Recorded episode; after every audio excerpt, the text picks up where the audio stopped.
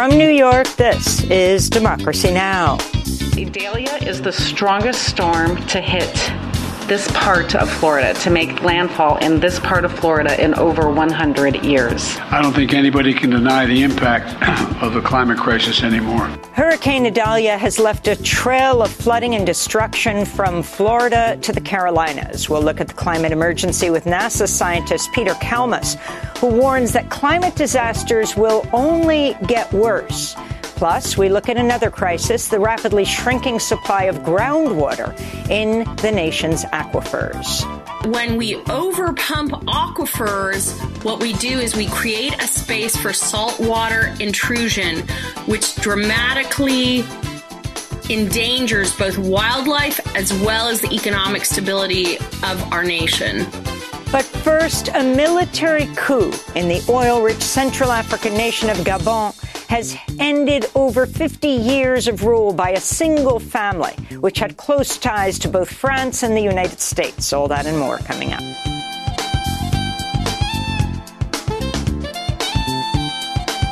Welcome to Democracy Now!, democracynow.org, The War and Peace Report. I'm Amy Goodman.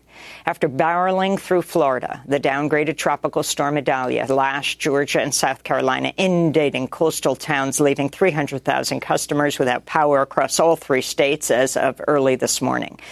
As Idalia moves offshore and up the Atlantic, North Carolina residents are bracing themselves for more heavy downpours and possible tornadoes. Officials warn dangerous storm surges are still possible. Two people died in Florida in car crash linked to extreme weather. In Florida's Big Bend region and the Gulf of Mexico, some evacuated residents returned to utterly destroyed homes, including this mother and daughter in Horseshoe Beach. What matters is what I'm holding right here, okay? It's just material stuff. I know. This is our retirement, our own life. It's material. We're going to rebuild. 23 years. It's going to be, it's going to be good. It's going to be fun. President Biden spoke at the White House on the federal response to the storm and other climate disasters. I don't think anybody can deny the impact of the climate crisis anymore. Just look around. Historic floods, I mean, historic floods more intense droughts, extreme heat, significant wildfires have caused significant damage like we've never seen before. In the Central African nation of Gabon, the military junta has announced General Brice Oligui Nguema will serve as transitional leader following Wednesday's coup that ousted Gabon's President Ali Bongo, whose family has ruled the oil-rich former French colony for over half a century. Many residents of Gabon celebrated Bongo's ouster, but the African Union and the United Nations have condemned the coup, which came just days after a contested election. The ousted president remains under house arrest and appeared in a video Wednesday pleading for help. We'll have more on Gabon after headlines. In South Africa, at least 73 people died as a massive fire tore through a five story building in downtown Johannesburg that housed squatters living in cramped makeshift conditions. Many of them were believed to be migrants. Officials say at least seven children are among the dead. Harrowing scenes showed scores of lifeless bodies lined up on the streets as rescue teams continue to search for people. Witnesses and survivors described the chaos as people tried to flee the burning building. The actual fire escape was closed, so they uh, people there was a lot of people. You know, a lot of people smoke, people suffocated. A lot of people died because of the smoke because there was a lot of pressure at the gates. Some of the gates were closed. The building was once an apartheid government checkpoint for black workers. The scarcity of affordable housing in Johannesburg has driven people to take shelter in unsafe, overcrowded, abandoned buildings, which often lack sewage, electricity, and other basic amenities. The UN says fighting between Ethiopia's military and the regional Fano militia in the Amhara region has killed at least 183 people over the last month. A state of emergency was declared in the region early this month, leading to the arbitrary arrest of more than 1,000 people, many believed to be young people of ethnic Amhara origin. The latest conflict broke out after Ethiopian forces reclaimed major towns and cities in the northern region. Amhara soldiers fought on the side of the Ethiopian military during the two-year conflict in northern Tigray. Migrant deaths around El Paso, Texas reached a 25 year high this year, with at least 136 deaths. Roughly 100 of those were recorded starting in May as temperatures started to soar. The death toll is at least 87% higher than last year. The area in question spans the U.S. Mexico border from just east of metropolitan El Paso in Texas across New Mexico's southern border. Some deaths were caused by people falling off border fences, but most of them are attributed to extreme heat heat. Ground temperatures as hot as 150 degrees have been recorded this summer amidst record smashing heat waves. A Texas judge just ruled a new state law barring cities from making a wide range of local decisions unconstitutional. Among other things, it would have prohibited local governments from requiring water breaks for construction workers. Texas's HB 2127 dubbed the Death Star bill, was set to go into effect Friday, was part of an effort by Texas's Republican Party and Governor Greg Abbott to control increasingly progressive and Democrat-led cities. The law was challenged by Houston, San Antonio, and El Paso.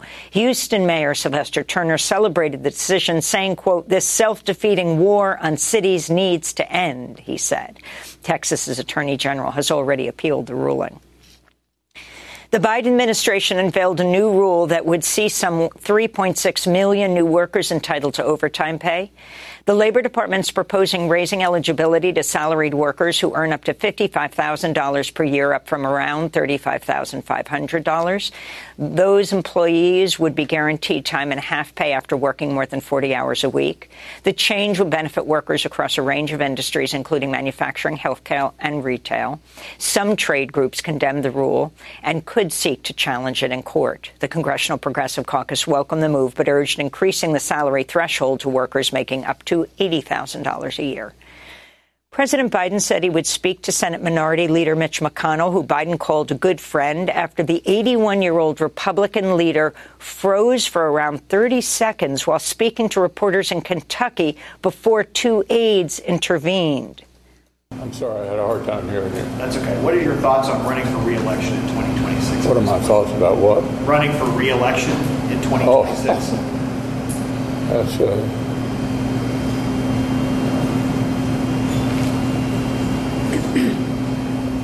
Did you hear the question, Senator? Running for reelection in 2026? Yes. All right, I'm McConnell sorry, we're going to need a minute. Continued to just stand there until his aides took him away. It's the second such incident in, this in a little over a month as questions mount over McConnell's ability to finish out his term. The senator froze in late July while speaking to reporters in the U.S. Capitol and also had to be escorted away. McConnell suffered a concussion from a fall in March and has had several more falls since then. New York Attorney General Letitia James says Donald Trump inflated his net worth by as much as $2.2 billion in a year in order to secure loans and business deals. James said in a motion to a judge that there was already sufficient evidence Trump and his associates committed financial fraud and a trial was not necessary. Meanwhile, Trump's lawyers argued the case should be thrown out altogether because the loans in question are too far in the past to be considered by the court. If the judge does not side with either party, Trump's New York trial will go ahead as planned in October. A federal judge found Rudy Giuliani liable in a defamation lawsuit brought by two Georgia election workers after the disgraced Trump lawyer failed to turn over information sought in subpoenas. Giuliani accused Ruby Freeman and her daughter Shaye Moss of committing fraud as they tallied ballots in Atlanta during the 2020 election. It was part of the Trump team's effort to overturn the former president's loss in Georgia. Wednesday's ruling means the defamation case against Giuliani can proceed to a trial which will determine damages. They are seeking millions of dollars. And in Brazil, indigenous groups from around the country rallied in Brasilia on Wednesday as the country's Supreme Court resumed hearings yesterday in a pivotal case that could strip indigenous rights to their ancestral lands. The case is being pushed by agribusiness backed lawmakers who argue native groups are only entitled to land that they physically occupied when the 1988 Constitution was signed. Many indigenous communities were expelled from their ancestral land over the years, including during the military dictatorship. This is Joenia Wapishana, a member of the Wapishana tribe and president of the National Commission of the Defense of Rights of Indigenous Peoples. There is a constitution and it must be respected. So, in that vein, we hope that the Supreme Court does justice with the lives of indigenous peoples and protects indigenous lands for indigenous people and all living beings. If enacted, the measure could have dire consequences not just for the indigenous people of Brazil, but for the preservation of the Amazon and the entire planet. And those are some of the headlines. This is Democracy Now!, democracynow.org, the War and Peace Report. I'm Amy Goodman. And I'm Nermeen Sheikh. Welcome to our listeners and viewers across the country and around the world. We begin today's show in the Central African country of Gabon, where military leaders seized power on Wednesday from President Ali Bongo, whose family had ruled the oil rich former French colony for more than 50 years. The coup occurred shortly after Bongo had been named the winner of Saturday's contested election. The military junta has announced General Brice Oligui Nguema would serve as transitional leader. Faisant suite à la réunion de ce jour, all of the commanders in chief and chiefs of staff, as well as the generals in the second section of the Gabonese Republic, were present for the meeting. General Brice Oligui Nguema was unanimously appointed chairman of the Committee for the Transition and Restoration of Institutions, president of the transition. President Bongo remains under house arrest. He pleaded for help in a video that aired Wednesday. I'm Ali Bongo, Ondimba, President of Gabon. And I'm to send a message to all the friends that we have all over the world to tell them to make noise, to make noise. For the people here have arrested me and my family. My son is somewhere, my wife is, is in another place, and I'm at the residence. Right now, I'm at the residence and nothing happening. Nothing is happening. I don't know what, what's going on. So I'm calling you to make noise, to make noise, to make noise, really. Ali Bongo and his family have long been accused of enriching themselves at the expense of the country. The ousted president's father, Omar Bongo, ruled Gabon from 1967 to his death in 2009 when Ali Bongo was elected to his first term. In 2007, a probe by French police revealed the Bongo family had 39 properties in France and 70 bank accounts. Both Omar and Ali Bongo were close allies to France and the United States. Ali Bongo met with President Biden at the White House last year. The coup in Gabon comes just weeks after a military coup in Niger, another former French colony. In recent years, there have also been coups in Mali, Guinea, Burkina Faso, and Chad. On Wednesday, the United Nations and the African Union condemned the coup. We're joined now by two guests. Joining us from France is Thomas Deltombe. He's a French journalist and essayist. He edited a book titled A History of Françafrique, the empire that does not want to die. That's the title translated from French. And New York, Daniel Mengara joins us, professor of French and Francophone Studies in the Department of World Languages and Cultures at Montclair State University. He's the author of Gabon in Danger, the title translated from the French. In 1998, Mengara created the exiled opposition movement Bongo Must Leave, which he continues to lead. We welcome you both to Democracy Now! Danielle Mengara, we thank you so much for being with us. Um, we're, we're going to begin with you. Can you explain um, what has just taken place in your country? Uh, well, first of all, thank you for having me. Um, now, I think that I heard in your segments that uh, the international community was condemning what was going on in Gabon especially the UN and the African Union. I'm actually surprised because I believe these are the types of coups that actually must be supported because they're undoing what I might call the rape of a nation. Gabon has been ruled for 56 years by the same family and the same regime. I don't know if people can imagine the scope of what we're talking about here. Omar Bongo came to power in 1967. He ruled for 42 years.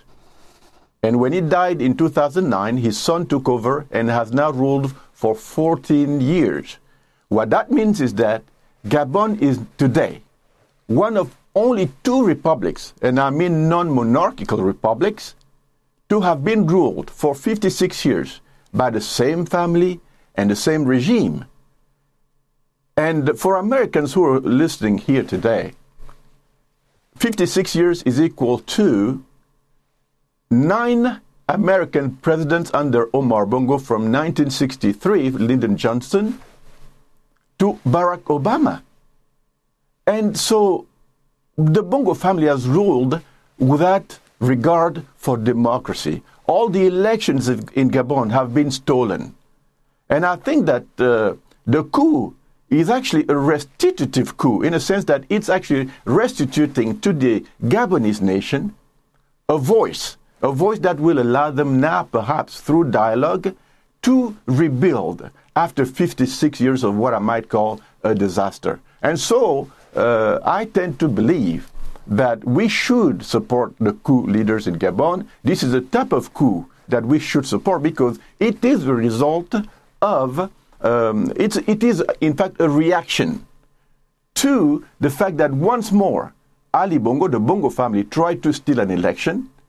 And for once in Gabonese history, well, the military stepped in and uh, have now allowed for the possibility of democratic change in Gabon if we're able to negotiate a peaceful resolution to the crisis.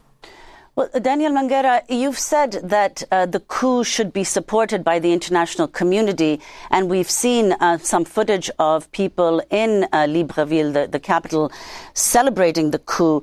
But if you could explain, uh, you know, who is behind the coup? What kind of relationship did the Gabonese military have with Bongo? And the fact that there was already an attempted coup in 2019. What happened then?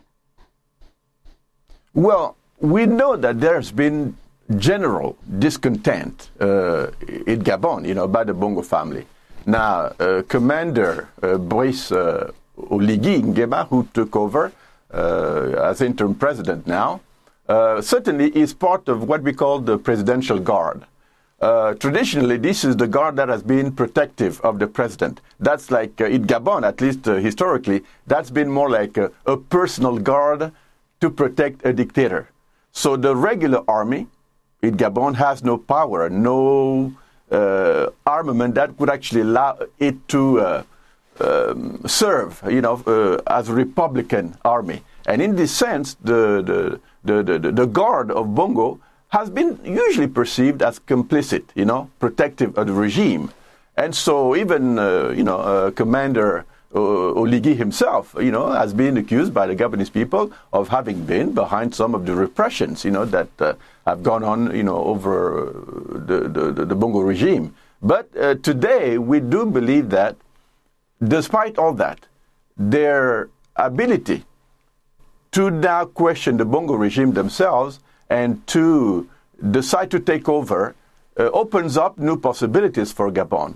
Um, uh, now, the reaction of the people has been that, you know, in general, positive because uh, they're very happy that for once the Bongo family has been at least, at least disabled to the point of opening up the possibility of uh, uh, perhaps later on democracy for Gabon. And I would say that you know if we have to uh, lead to a, a, simple conclusion, we do have to believe that this is a rare opportunity for the Gabonese people to uh, engage in national dialogue that would allow for perhaps uh, in two years, you know, after the transition, to go into uh, democratic rule. And that's why I think that the international community must look at this as a, an, opportunity for, uh, an opportunity for Gabon to actually enter a new era of democratic change. Well, I'd like to bring in uh, Thomas Deltombe uh, uh, into the conversation. Uh, your book, uh, the book you edited, uh, is titled A History of Françafrique, the Empire That Does Not Want to Die. So, Thomas, if you could respond to what Daniel Mengara has said, in particular about the military in Gabon and the relationship of its military to France. France has reportedly a series of agreements with the militaries of many of its former colonies. It's been 60 years, over 60 years, since most of uh, uh, Africa's, uh, uh, France's African colonies have gained independence, most of which were in 1960, including Gabon. But since then, France has intervened militarily more than 50 times uh, on the continent. So, if you could begin first by just talking about the, the relationship between uh, the, the, military and uh, uh, France, the, the Gabonese military and France. Yes, thank you very much to having me uh, on your show. Uh, I think it's very important to go back and to know history to understand what's happening right now in Gabon in particular, but in a, in a French-speaking Africa in general. I think it's important to know the history of what we call this Françafrique. Uh, in one word, uh, this this term, uh, one word, uh, sums up the extremely close relationship, the fusional relationship that uh, France managed to uh, maintain with its uh, former colony in Africa. Uh, despite or, or, thanks to the fake independence it granted to its former colonies in 1960. Uh, and, and Gabon is the, the, the, extreme example of this uh, these fake independence. You might maybe you, you, you know that the first head of state of uh, Gabon was not Omar Bongo but Léon Mba. Léon was a guy uh, which was uh, who was nominated by the French and who refused independence. He didn't want to to have his uh, his uh, country independent. It's the French who forced him to accept independence, and they said to him explicitly, "Don't worry, it's not a true independence.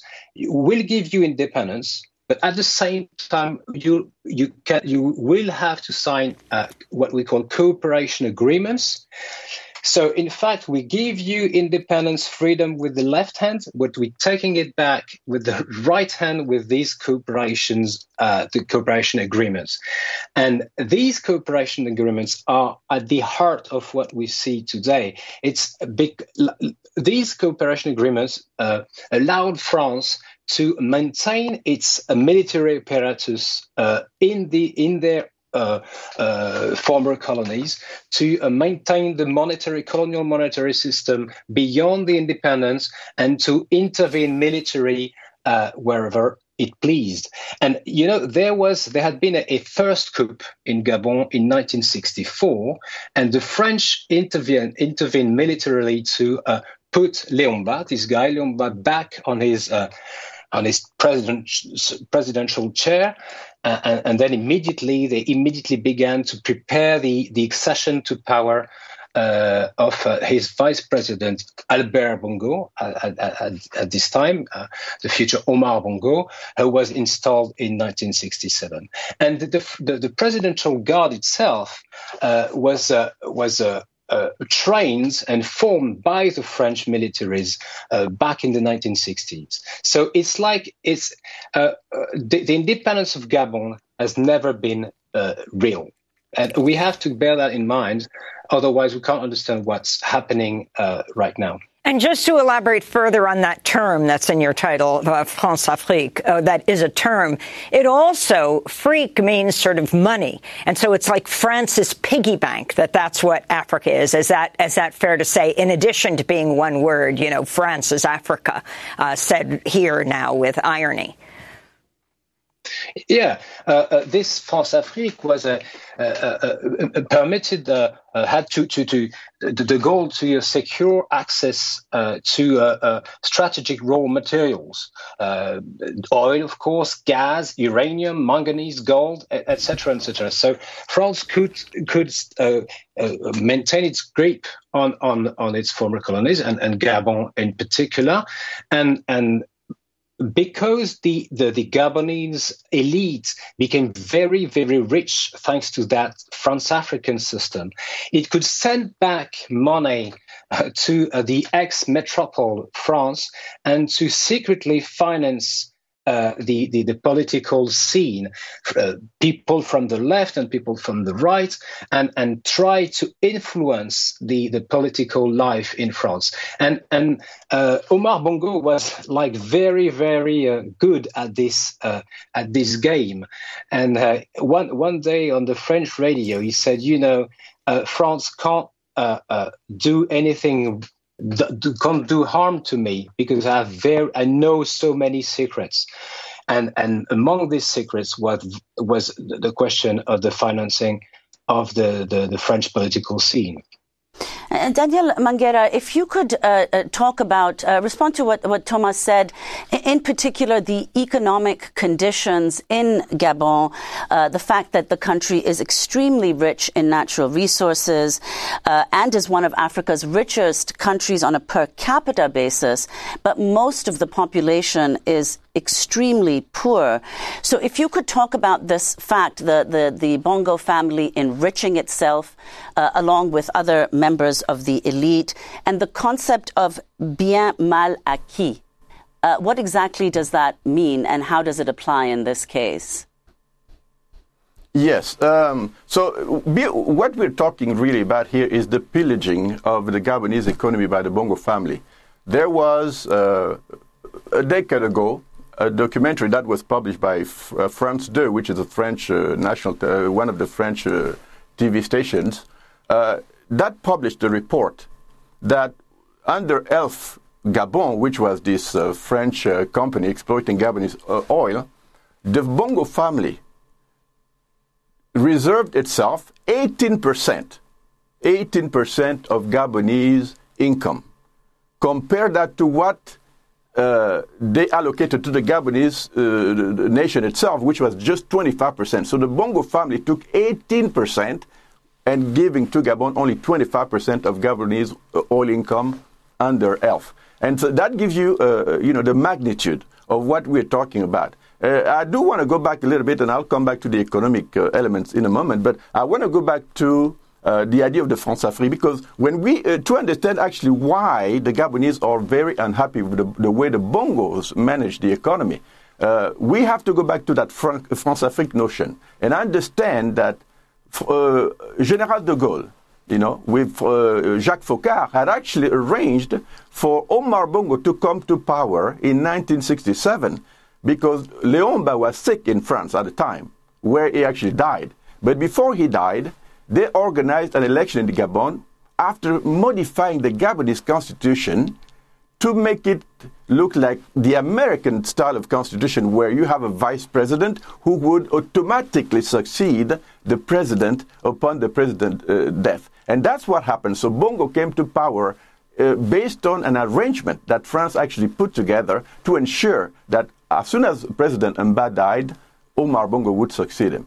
And so that uh, uh, relationship have been ongoing forever to the point when the Gabonese, when they look at their country, and it is indeed today, you know, uh, one of the two highest per capita incomes in Africa. You know, Equatorial Guinea and Gabon actually have the highest uh, per capita income on, in continental Africa today. And so the Bongo family have basically, through corrupt, uh, corrupt means, um, uh, ransacked the Gabonese economy to the point that the Gabonese are not seeing really where that money is going. Recently, in fact, during the, the, the coup, uh, the coup leaders actually arrested some of the, you know, the, the members of the Bongo government. And in fact, we were surprised to find that in their own houses, they were keeping amounts such as uh, like $7 million uh, the equivalent of $7 million in their houses. You know, that gives you the magnitude of the corruption in Gabon. The, the, the, the way the Bongo family have basically been acquiring properties around the world, uh, expensive cars, but not much of that has been trickling down into the Gabonese people's so, pockets. So and I think that one of the, the grievances of the Gabonese lies right there in the relationship between France and the Bongo family. And so, Professor Mengara, your movement is called Bongos Must Leave. Would you add to that France must leave? And do you think General Brice Oligui Nguema will represent something different? How do you think a transition away from the Bongos can take place? Well, that's still uh, a, a difficult question to answer right now, in the sense that you will find that some of the Gabonese today are kind of suspicious because some of them actually think that it may be a plot by France and the Bongo regime to arrange for a fake coup that will just allow for continuity even when the Bongo or the Bongos are no longer there. And so that suspicion is there. Um, now, how is that possible that we could see something evolving in a way that would make the people trust the coup leaders and at the same time um, uh, imagine a reconsideration of the relationship between France and Gabon. That's still an unknown uh, a question that cannot yet be answered. But I can say this: we're seeing all over Africa today discontent, especially in the French-speaking countries that were colonized by France. General discontent, where people have been linking the poverty levels in their nations, the uh, the dictatorships that have, that have been suppressing their freedoms, they've been linking that to French control. And you, now you see when there are demonstrations all over Africa, you know, at least Francophone Africa, you know, the people demonstrating with Russian flags and so on. That's a sign that people are thinking that France is behind whatever is not going well in their nations. And so I think that that's still um, something that the Gabonese are going, going to have to grapple with in uh, trying to find out if the coup leaders are indeed genuine and will try to work with the, the, the, the Gabonese people to uh, allow for true democracy to, uh, you know, settle in the country in a way that also shows them that they're totally independent from French influence. So, uh, uh Daniel uh, uh, before sorry, uh, before we forget, sorry, I'm going to go to uh, Thomas Deltombe. Thomas, before we end, if you could also place this coup in the context of the ones that immediately preceded it, and in, in, Niger in particular, and whether you feel that you know things will change now in in Gabon with respect to its relationship to France. Well, I think there's a difference between the coup in Gabon and and the coup in in the Sahel, uh, because the the, the the the coup leaders in Gabon doesn't seem do, do not seem to want to exploit the the so-called anti-French sentiment. Uh, they they are not they were insiders in the Bongo system. Apparently, the gener- General Oligui Nguema Uh, uh, uh, quite uh, uh worked with both uh, Omar Bongo and Ali Bongo and, and benefited financially from her, his position. one hypothesis is that he they knew that the the election the, that take place took place last Saturday were made them put them in a great danger and they ha- they wanted to intervene before uh, the people before a, a, popular revolt to to be able to save what could be saved. I don't know what Daniel thinks about this hypothesis, but I think it is possible that they want to uh, to keep a, the part of the system to continue to enjoy it. Uh, on the part of the, the French, and particularly the French commentators, uh, they, they, tend to play dumb because they, they ask questions. If you if you watch French television, uh, they ask questions like, "How come Africans uh, love men in uniform so much, like in Niger and Gabon? How much they they they wa- uh, How come they wave uh, Russian flags? Do they like Vladimir Putin so much?" I think this uh, paternalistic state of mind is is quite ill-advised, uh, actually, in the on the part of the French, because their government uh, and and their own indifference for so many years is, uh, uh, uh, is bears a, a, heavy responsibility in what we see now. I think we might be witnessing a second independence a, a, new decolonization process, and and all this uh, uh, uh, pro-Russian uh, feeling in Africa might be more pragmatic than what uh, the, the, French commentators say, and and the fact that they, I think, many Africans see uh, the military and the Russians as tools, like pragmatic tools, uh, to get rid of. Uh, uh, long, like autocrats and the French tutelage. And this is not incompatible with the desire to establish at last a real independence and a real democracy. Uh, I'm going to have Daniel Mengara respond, and also in the last 60 seconds that we have, the where Total, the French oil company, fits into this picture. Well, the, the thing is that, you know, what is interesting is that we've actually seen some type of disengagement of, uh, you know, at least French uh, oil companies from Gabon. Uh, today, it's mostly Perenco, which is owned by a French family rather than the French government.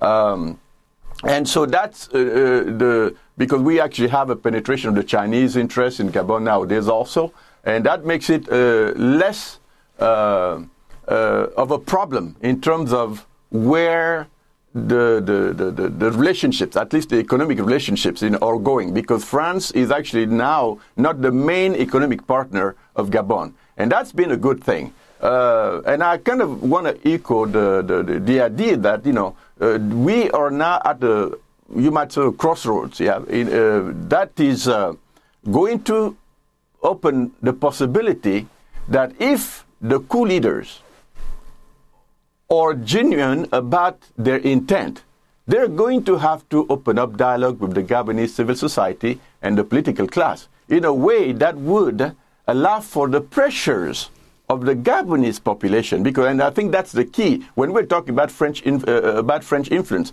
It's really about how the people react to the, the coup leaders and how they can pressure the coup leaders into doing the will of the people as opposed to the will of France. And I think that you know the world, uh, the, the, the, idea of a new independence for Gabon is true in the sense that the potential is there, and I believe we could see uh, something positive coming out of this. I believe that despite the fact that the the coup leaders are part of the presidential guard, and mostly um, uh, the Gabonese will be uh, mature enough to pressurize them, to pressure them uh, in a way that will allow for a national dialogue to occur that could actually open up uh, the possibility of democratic change in Gabon uh, in, the near, in the near future.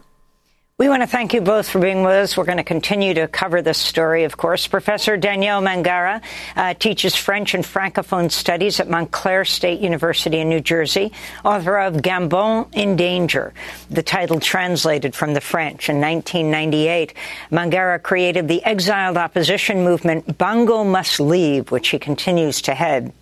And joining us from Lille, France, thank you so much to Thomas Deltombe, French journalist and essayist. His edited book called A History of Françafrique, the empire that does not want to die. Coming up, uh, Hurricane Idalia has left a trail of flooding and destruction from Florida to the Carolinas. We'll look at the climate emergency with climate scientist Peter Kalmus, the NASA scientist who's been arrested demanding more action on climate change. Stay with us. La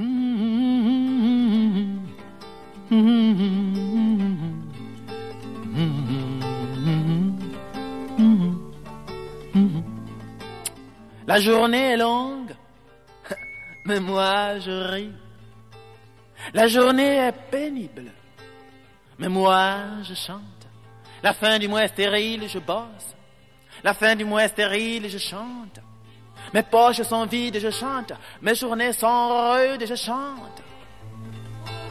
Je chante. Mes doigts sont sang, Je bosse. Je n'ai point de repos. Je n'ai point de sommeil. Mes nuits, des cauchemars, les pleurs des enfants qui ont faim et qui veulent chaque jour un peu plus. Un peu plus de bon matin, je cherche ma hache. Ma hache mord le bois. Ma hache défie le bois. Ma hache déteste le bois. Et moi, moi, je déteste les... Pierre Akendengué. This is Democracy Now!, democracynow.org, The War and Peace Report. I'm Amy Goodman with Nermeen Sheikh.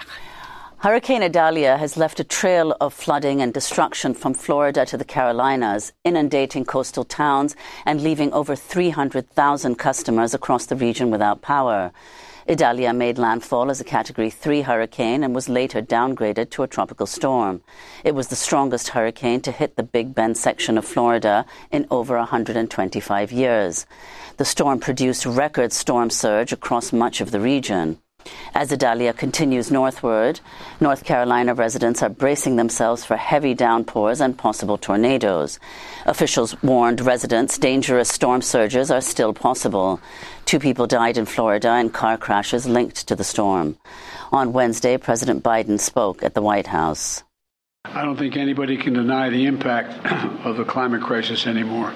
Just look around historic floods. I mean, historic floods, more intense droughts, extreme heat, significant wildfires have caused significant damage like we've never seen before.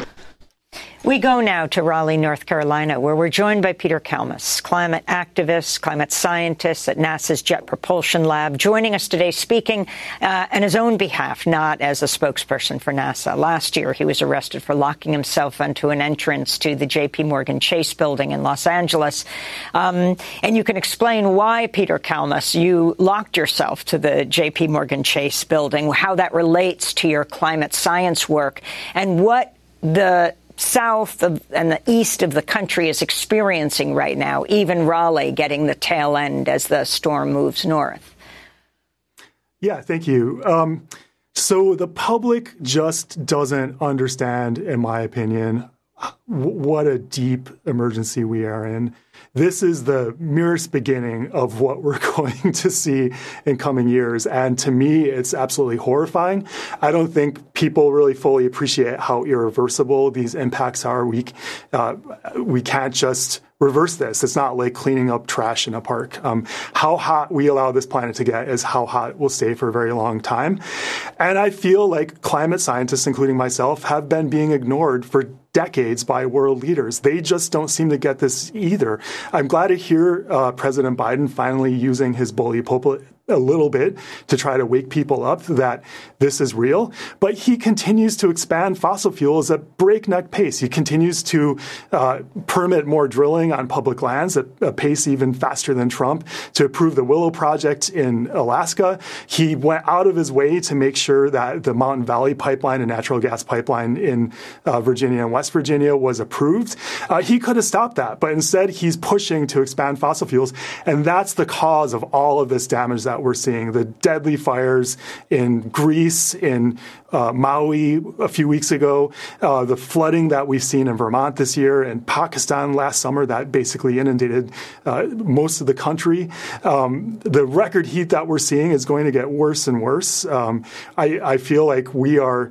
Uh, on the verge. Uh, these are very nonlinear changes, so it's it's uh, it feels like they're increasing very quickly because they interact with society in very complex ways, and we're a lot more vulnerable than I think uh, that most people uh, think or thought quite recently. And so we could start seeing things like uh, regional heat waves that end up killing uh, a million people over the course of a few days uh, in coming years. And it won't stop there. That's the thing. It just gets worse the more fossil fuels we burn. And so, yeah, I, the science, just doing the science, publishing the papers hasn't seemed to got the message across either to the public or to world leaders. Um, I've got two sons, and it breaks my heart to see the Biden administration continue to expand fossil fuels and take us deeper into this catastrophe instead of trying to bring us back from this. On he's he's deeply on the right, the wrong side of history. Um, choosing JP Morgan Chase Bank in Los Angeles last year, uh, that was a strategic choice because a lot of these new fossil fuel projects, and just let me say again how insane it is that uh, we're still building new, we're still allowing new fossil fuel projects to be built because they have lifetimes of three to four decades. Anyway, uh, the financing of those new projects is crucial, and no one, no institution on the planet does more damage to the Earth system, irreversible damage by financing fossil fuel projects than JP Morgan. So, Peter Kalmus, uh, could you talk about that? Elaborate on the role of the fossil fuel industry, not just in, of course, contributing uh, uh, over 80%, being responsible for over 80% of global heating, but what role, if any, it plays in the Biden administration's, uh, despite what he said, that there's no question now of denying the impact of the climate crisis, he's falling short, uh, even though he says, he said earlier this year that he's practically declared a climate emergency. He has not done so. So, what would declaring a climate emergency enable? And what role is the fossil fuel industry playing, if any, in preventing him from doing so? Yeah, so a lot of questions there. Um, let me start out by saying that the public needs to know that the fossil fuel industry and its leaders, the fossil fuel executives, have and their lobbyists have been lying for decades, for about 50 years. They came this this is very well documented. There's a paper trail. Um, people like uh, science historians like Naomi Oreskes, Ben Franta, um, uh, journalists like Amy Westervelt. They've they've very there's a very clear and and sizable uh, body of evidence that the fossil fuel industry and through organizations like the American Petroleum Institute have been literally lying to the public, trying to spread confusion about the science, um, countering climate scientists' attempt to sound the alarm, um, kind of creating this this this sense of uncertainty through their lies, of you know spending billions of dollars on these misinformation campaigns, and then bribing politicians. So. Um, you know, I think it was a year ago, a story in the New York Times said that, you know, we all know that Joe Manchin gets a lot of money from the fossil fuel industry, but even Senator Chuck Schumer um, uh, received uh, almost $300,000 in one election cycle from the, co- the corporation that benefits from the Mountain Valley Pipeline to ensure that the Mountain Valley Pipeline was built. So um, the tendrils of the fossil fuel industry, and it's surprising how cheap it is for them to buy off these politicians. It's um, it reminds me of the David Bowie song, The Man Who Sold the World. Um, I know that President Biden, when he was during the primaries, a, a lot of the um, people in his campaign team came, had worked previously in the fossil fuel industry, so there's a lot of connections there as well.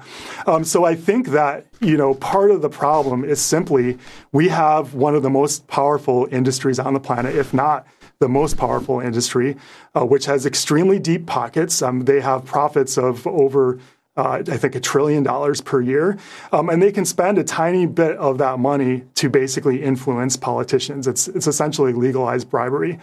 Um, so I you know I think there's also uh, the their disinformation campaign has caused is a big part of why the public doesn't understand uh, how serious of an emergency we're in right now, and that in turn um, kind of doesn't push journalists to kind of connect these dots. So I see a lot of stories being reported in the New York Times and elsewhere about these individual climate catastrophes, but they they miss very key points in the story, right? They first of all they often use the passive voice. They say like the Earth is heating up. No, it's being heated up by the fossil fuel industry, by their dishonesty, by their legalized bribery. Um, so they don't make that connection. They also don't make the connection of where we're going in the near future, right? So if they're talking about a deadly heat wave that happens in 2023, um, they don't say how much worse things are going to get by, say, 2028 or 2032. Um, this is what really frightens me about uh, climate change and global caused by global heating, it's it's a trend. You, you you might have some years that are slightly cooler than others due to natural variability. So it's a it's a little bit of a noisy trend, but it's rising year on year. The physics is absolutely um, you can't negotiate it with it. It's it's we understand the physics quite well. We don't understand how it's all going to play out with these co- complex human systems like the agriculture system, uh, water systems, geopolitics. That's a whole other question. But we know it's going to get hotter and hotter, and that's going to drive all of these types of catastrophes that we're seeing to get more intense and more frequent. Peter Kalmus, I wanted to go back to last week's Republican mm-hmm. presidential debate. Some are calling it a vice presidential debate uh, those who are competing to be the vice presidential running mate of President Trump.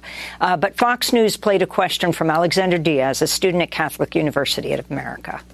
Polls consistently show that young people's number one issue is climate change. How will you, as both President of the United States and leader of the Republican Party, calm their fears that the Republican Party doesn't care about climate change?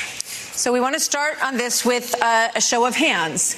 Do you believe in human behavior is causing climate change? Raise your hand if you do. Well, look, we're not school children. Let's have the debate. I mean, I'm happy to take it to start. Alexander, so do you want to raise your hand? That was Florida Governor Ron DeSantis. He and the other seven candidates refused to say climate change is caused by humans. Vivek Ramaswamy went on to call climate change a hoax. Peter Kalmus.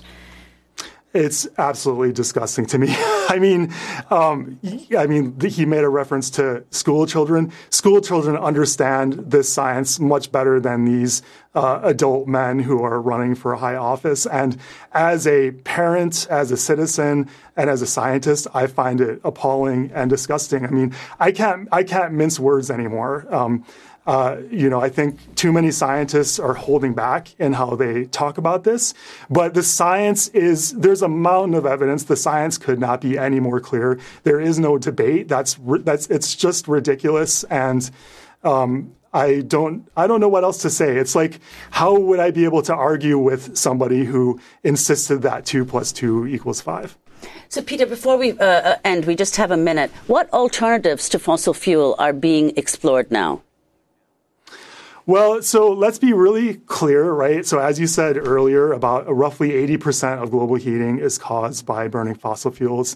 Uh, most of the rest of it is caused, is caused by industrial um, animal agriculture. So, but we know nothing we do will stop this besides if, if solution packages don't include ramping down fossil fuels very quickly, they're complete um, basically garbage, right? So look at the COP28 process too. I want to make this point, which uh, COP28 has the last few COPs. The fossil fuel industry has been has sent the largest group of delegates to. This is the United Nations uh, global negotiations. Twenty seconds. doing, yeah, um, and and now it's been, it's being led by the UAE um, National Fossil Fuel Executive. So the the Fox is controlling the hen house. We have to ramp down fossil fuels. There's no other choice, and renewable energies are already cheaper. So it's just this money and politics which is blocking everything and the, the ignorance of some of these politicians. Peter Kalmus, climate activist, climate scientist at NASA's Jet Propulsion Lab, not speaking um, on behalf of NASA, but speaking on his own behalf, and some might say on behalf of the planet. Coming up, we'll look at another crisis, the rapidly shrinking supply of groundwater in the nation's aquifers. Back in 20 seconds. But you take and you take like silks up my sleeve, tied corner to corner, never ending. Trick after trick, I make the magic, and you unrelentingly ask for the secret.